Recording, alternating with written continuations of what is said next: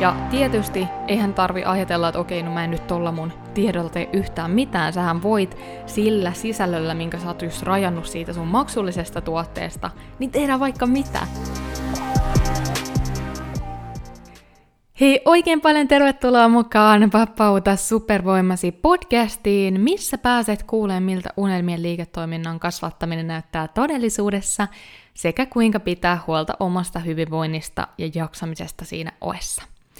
Mun nimeni on Iida Soinen ja mä oon tämän podcastin juontaja sekä Vapauta supervoimasi verkkokursseilla ohjelman perustaja. Kysymys, jota mä kuulen jatkuvasti on Iida, miten ihmeessä mä rajaan mun verkkokurssin sisällön niin, ettei siitä tule elefantin kokosta möhkälettä. Ja mä ymmärrän täysin, sillä ei ole mitään turhauttavampaa kuin lähteä rakentamaan verkkokurssia, jonka rakentamiseen menee yhtä kauan aikaa kuin kokonaisen maisteritutkinnon suorittamiseen. Eli kyllä, kun sä lähdet suunnittelemaan sitä sun verkkokurssin sisältöä, niin tiedä, mitä oot tekemässä. Ja sen takia tässä jaksossa sä pääset kuuleen viisi pahinta muokkaa, mitä tehdään yleisesti verkkokurssin sisällön suunnittelussa – sekä tietenkin kuinka korjata ne. Mutta ennen kuin hypätään jakson pariin, niin haluan vielä muistuttaa sua mun maksuttomasta työkirjasta, missä sä pääset oppiin, kuinka rakentaa tuottava verkkokurssi ja unelmien liiketoiminta alle vuodessa. Eli tämä maksuton työkirja, verkkokurssin lanseeraussuunnitelma, se sisältää siis kokonaisvaltaisen askel askeleelta suunnitelman, jonka avulla sä rakennat ja lanseerat sun verkkokurssin vuonna 2020 yksi. Eli tässä työkirjassa mä tuun paljastamaan sulle yksinkertaisen viisivaiheisen menetelmän, jonka avulla mä oon itse monta kertaa lanseerannut tuottavasti mun verkkokurssin ja myös mitä tismalleen samaa menetelmää mun lukuisat opiskelijat on käyttänyt ja kuinka hekin on onnistunut. Eli jos haluat tietää tämän yksinkertaisen menetelmän, ja lähteä viemään sitä itsekin käytäntöön, niin käy nappaamassa sun oma kopio tästä työkirjasta tämän podcastin muistiinpanoista löytyvästä linkistä. Mutta toivottavasti oot valmis, eiköhän hypätä jakson pariin.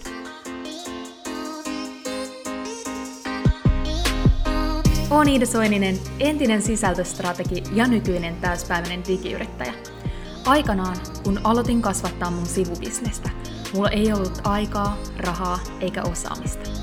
Tähän pisteeseen pääseminen on pitänyt sisällään lukuisia epäonnistuneita yrityksiä, oppimatkoja sekä hetkiä, kun meinasin luovuttaa.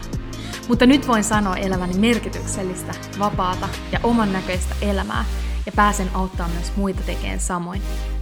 Luin Vapauta supervoimasi podcastin, jotta saisit yksinkertaisia, askel askeleelta strategioita, minkä avulla säkin onnistut rakentamaan uniikin liiketoiminnan verkkoon. Jos siis oot yrittäjä tai yrittäjyydestä haaveileva ja haluat muuttaa sen, mitä tiedät, osaat ja rakastat vakaaksi tuloksi, oot tullut just oikeaan paikkaan. Eli seuraavaksi sä tuut kuuleen, mitkä on ne viisi pahinta mukaan, mitä tehdään verkkokurssin sisällön suunnittelussa ja tietenkin kuinka korjata ne. Mutta ennen kuin hypätään näihin mokiin, niin mä haluan tavallaan, että sä ymmärrät, että mitä mä tarkoitan verkkokurssin sisällön suunnittelulla. Että mistä yleisesti palasista se verkkokurssin sisältö sitten koostuu. Eli verkkokurssin sisältösuunnitelmalla tarkoitetaan, tarkoitetaan siis sitä konkreettista suunnitelmaa sille, että mitä sä tuut opettaa sillä sun verkkokurssilla. Eli yksinkertaisuudessaan se tarkoittaa, että kuinka monta moduulia se sun verkkokurssi pitää sisällään ja mitä tietysti konkreettisesti noin moduulit on, ja tietysti myös sen, että mitkä on ne konkreettiset vaikka opetettavat asiat per moduuli. Ja sitten jos sitä haluaa vielä syvemmälle mennä, niin sitten tietysti kun sä otat vaikka sieltä moduulista yksi opetusvideon yksi, niin mitä sä sitten konkreettisesti opetat vaikka tuossa opetusvideossa yksi ja niin edelleen. Eli tätä me tarkoitetaan verkkokurssin sisältösuunnitelmalla ja se on tietysti ehdottomasti se, mitä mä haluan, että sä lähdet tekemään sen jälkeen, kun sulla on se aihe tiedossa, sulla on se unelma-opiskelija tiedossa, ja kun sä oot lähtenyt validoimaan sitä sun verkkokurssi-ideaa. Eli suunnittelee, että no mitä tämä mun verkkokurssi sisältää, mutta tietysti vielä tässä kohtaa sitä ei lähdetä konkreettisesti rakentamaan. Eli nyt kun sä ymmärrät, mitä mä tarkoitan tällä verkkokurssin sisältösuunnitelmalla, niin hypätään siihen ensimmäiseen mokaan. Ja se ensimmäinen moka on, täytyy sanoa, kaikista yleisin, ja se on se, että me ei uskalleta rajata sitä sisältöä. Eli tavallaan kun me lähdetään sitä mahdollisesti ensimmäistä verkkokurssia tekemään, niin jotenkin monella on ehkä semmoinen harhaluulo, että mitä enemmän informaatiota se kurssi pitää sisällään, niin sitä arvokkaampi se on. Mutta itse asiassa se tilanne on päinvastainen. Eli silloin kun sä mietit tätä niin kuin sen opiskelijan näkökulmasta, eli tietysti sen henkilön, kuka käy sen sun kurssin läpi, niin hänellähän kaikesta tärkein resurssi on aika. Eli se aika on yleisesti meillä se kaikesta tärkein resurssi, ja pelkästään se, että me uhrataan sitä meidän omaa aikaa sen sun verkkokurssin käymiseen, niin sekin on jo niin kuin iso juttu. Eli sen takia sun tehtävänä on se, että se, että sä niin kuin ensinnäkin kirkastat tosi selkeäksi sen, että mikä on se konkreettinen muutos, mitä sen kurssin avulla voisi saavuttaa, jotta sä pystyt oikeasti miettimään, että okei, no mitkä on ne kaikista tärkeimmät stepit ton muutoksen saavuttamiseksi. Eli silloin kun sä tätä mietit, niin sä pystyt ajattelemaan, että okei, mitkä vaikka viisi askelta ottamalla – niin tämä mun opiskelija saa 80 prossaa sellaisista tuloksista, mitkä vie lähemmäksi siihen tavoitteeseen, mikä sen kurssin avulla on mahdollista saavuttaa. Eli mitkä on semmoiset stepit, jotka tuo 80 prossaa tuloksista. Ja sen jälkeen, kun sä katot niitä muita ehkä mahdollisia asioita, mitä sä oot ajatellut opettavassa ja kurssilla tai pistävä moduuliksi, niin mieti, että onko ne ehkä sellaisia, mitkä tuottaa alle 80 prossaa niistä tuloksista. Ja jos sä mietit, että okei, on, niin silloin on sellaisia, mitä sun kuuluu rajata. Koska useasti se just muka, mitä tehdään, on se, että me kaikki mahdollinen siihen aiheeseen liittyvä pistetään sinne verkkokurssin sisältöön, vaikka ne tois vaan sen 20 prossaa tuloksista. Ja silloin siitä tulee niin pitkä, raskas ja vaikea niin kuin opiskella, että se sun opiskelija ei valitettavasti uskalla käydä sit, tai jaksa käydä sitä kurssia loppuun, jolloin hän ei tietenkään saa myöskään niitä huikeita tuloksia, etkä säkään tietenkään saa sitä upeata testimoniaalia, suositusta siitä, että vitsit, tämä kurssi on hyvä ja voin suositella tätä muillekin. Eli sen takia se rajaaminen on se ykkösaskel, mikä sun täytyy uskaltaa tehdä. Eli mieti, mikä on se isompi muutos, mitä kurssin avulla voi saavuttaa, mikä on se konkreettinen lupaus siitä, että kun joku käy sen sun kurssin, niin mihin pisteeseen hän on päätynyt sen jälkeen. Ja sen jälkeen mietin ne konkreettiset 5-7 steppiä, minkä avulla toi muutos on mahdollinen, ja nimenomaan mitkä on ne stepit, joilla tulee 80 prossaa niistä tuloksia, ja sen jälkeen rajaa se kaikki muu pois. Ja tietysti eihän tarvi ajatella, että okei, no mä en nyt tolla mun tiedolla tee yhtään mitään. Sähän voit sillä sisällöllä, minkä sä oot just rajannut siitä sun maksullisesta tuotteesta, niin tehdä vaikka mitä. Sähän voit tehdä siitä sitä maksutonta sisältöä, sä voit tehdä siitä ehkä jotain ylimääräisiä koulutuksia, Sä voit ehkä tehdä siitä ihan kokonaan erillisen tuotteen, sä voit tehdä siitä vaikka jotain bonusmateriaalia sille sun kurssille, mutta pidä se konkreettinen sisältö tosi selkeänä. No sitten se toinen moka liittyy oikeastaan tähän samaan, eli kun me ei uskalleta rajata, niin se toinen mokaan on sitten se, että me opetetaan kaikki mahdollinen, mitä me tiedetään siitä aiheesta. Ja tämä on ehdottomasti semmoinen sudenkuoppa, mihin tosi moni opiskelija sitten kaatuu tai astuu, ja nyt mä haluan, että sä teet sen päätöksen, että mä en tähän sudenkuoppaan astu. Eli mä ymmärrän, että sä oot tosi intohimoinen siitä sun aiheesta, sä haluat auttaa kaikkia mahdollisia, sä haluat kertoa kaikkeen mahdollisen, kaiken mahdollisen, mitä sä oot niin kun, oppinut tässä maailmassa, tässä elämässä, mutta taas kerran muista se sun unelmaopiskelija, kuka on se maksava asiakas, mitä hän haluaa, mitä hän hän tarvitsee, mikä on se muutos, minkä hän haluaa saavuttaa, ja opeta vain ne asiat. Koska aina silloin, kun me mennään tekemään, että yhtäkkiä se opetusvideo vaikka venyy 40-60 minuutin mittaiseksi sen takia, että sä vaan haluat puhua siitä aiheesta, kaiken mahdollisen, niin taas kerran tulee se hetki, että opiskelija ajattelee, että no mutta eihän mulla aikaa käydä tätä kurssia läpi. Eli silloin kun on se selkeä opetettava asia, niin tiivistä, tiivistä, tiivistä, niin siinä sun kurssin sisältösuunnitelmassa, kuin itse sitten siinä opetettavassa niin kuin opetusvideossa, missä sä opetat sitä yhtä asiaa, koska sen olisi hyvä olla sen opetusvideon maksimissaan 10-20 minuuttia pitkä. Ja siinä oikeastaan auttaa tosi paljon just se, että sä niin kun suunnittelet sisältöä äh, niin kun esimerkiksi johonkin Googlen Docs-tiedostoon, käyt sitä läpi, pidät tauon, käyt uudestaan läpi, pyydät siitä palautetta ja oikeasti haastat itseesi tässä kohtaa. Että sisällön su- su- sisältösuunnitelman tekemisessä saa ja kuuluukin mennä vähän aikaa, koska se on se, mistä se sun unelma-opiskelija maksaa. Että miten hän pääsee kaikista nopeiten ja helpoiten siihen haluttuun lopputulokseen ja miten tavallaan se kaikki turha ylimääräinen on karsittu. Ja sitten se kolmas moka, mitä me usein tehdään, on se, että me ei niinku ihan ymmärretä, että mitä ero on vaikka niillä opetusvideoilla ja sitten lisämateriaaleilla. Eli me ei niinku sitä pedagogista näkökulmaa ehkä ihan niinku sisäistetä. Ja siinä, siinä se sitten nä, niinku näyttäytyy sen opiskelijan näkökulmasta vähän sillä, että siitä puuttuu siitä sun kurssista logiikka. Eli kun hän opiskelee, niin hän ei näe sitä punaista lankaa, hän ei niin kuin ihan ymmärrä, että miksi hän katsoo jonkun videon tai miksi hän täyttää jonkun työkirjan.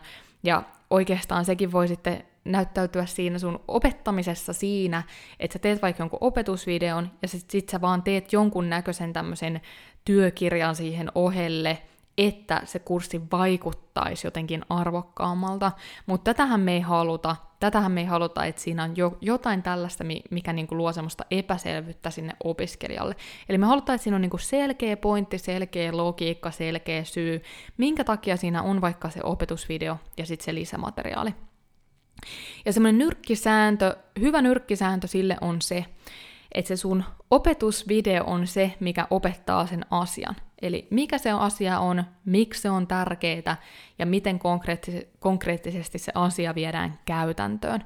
Ja sitten se sun lisämateriaali on tarkoitettu siihen, että miten hän saa joko syvennettyä, miten se sun opiskelija tavallaan saa syvennettyä, syvennettyä sitä osaamista, ehkä ymmärtää tai oivaltaa sen jotenkin syvällisemmin, tai sitten miten hän saisi vietyä sen, sen tavallaan opetetun asian vieläkin helpommin käytäntöön. Eli se on oikeastaan sen niin kuin konkreettisen opetusvideon ja sitten sen lisämateriaalin ero. Ja se lisämateriaalihan voi tietysti olla, se voi olla PDF-työkirja, se voi olla tämmöinen opas, missä on esimerkiksi vaikka screenshotteja. Eli jos nyt käytän omaa kurssia, Vapauta supervoimasi verkkokurssilla ohjelmaa esimerkkinä, niin siinä esimerkiksi kun opetan, että näin äh, kirkastat sen sun rahanarvoisen aiheen verkkokurssille, niin ensimmäinen tietysti opetusvideossa opetan tämmöiset niin neljä konkreettista, semmoisen neljän vaiheen prosessin sille, että sä tavallaan kirkastat sen aiheen, mä sen opetan siinä opetusvideossa, siinä on neljä sel- selkeää tämmöistä näkökulmaa, mitkä sun tulee ottaa huomioon, ja sitten PDF-työkirjassa mä tavallaan kysyn, se on sitten tämmöinen tehtäväkirja, missä mä kysyn kysymyksiä ja sä pääset vastaan niihin. Ja näiden, näihin kysymyksiin vastaamalla sä tuut oivaltaan sitten sen, että hei, että tässähän on se mun verkkokurssiaihe. Tämä on yksi esimerkki. Tai sitten, jos esimerkiksi opetan vaikka, että, että näin teet webinaarin, eli esimerkiksi se, se tietysti, mitä mä opetan, on, että sä voit tämmöisen webinaarin avulla sit kymmenkertaistaa sen sun verkkokurssimyynnin lanseerauksessa, ja sitten mä saatan siinä opetusvideossa vaikka opettaa sen, että miten sä valitset sen huikean aiheen sille sun webinaarille, miten se konkreettisesti toteutetaan, toteutetaan ja mistä palasista se koostuu, niin silloin esimerkiksi hyvä tämmöinen lisämateriaali voisi olla tekninen video siihen, että miten nyt konkreettisesti sä teet sen webinaarin vaikka Webinar Jam-työkalua hyödyntämällä. Hyvä hyvä tota, työ, tämmöinen lisämateriaali on esimerkiksi mulla siihen semmoinen opas, että näin sä löydät sen, sen tota, aiheen sille sun webinaarille. Ja esimerkiksi, että tässä on opas, että näin sä teet semmoisen rekisteröitymissivun, mistä sitten, minkä avulla sä saat myös sinne sun webinaariin niitä osallistujia.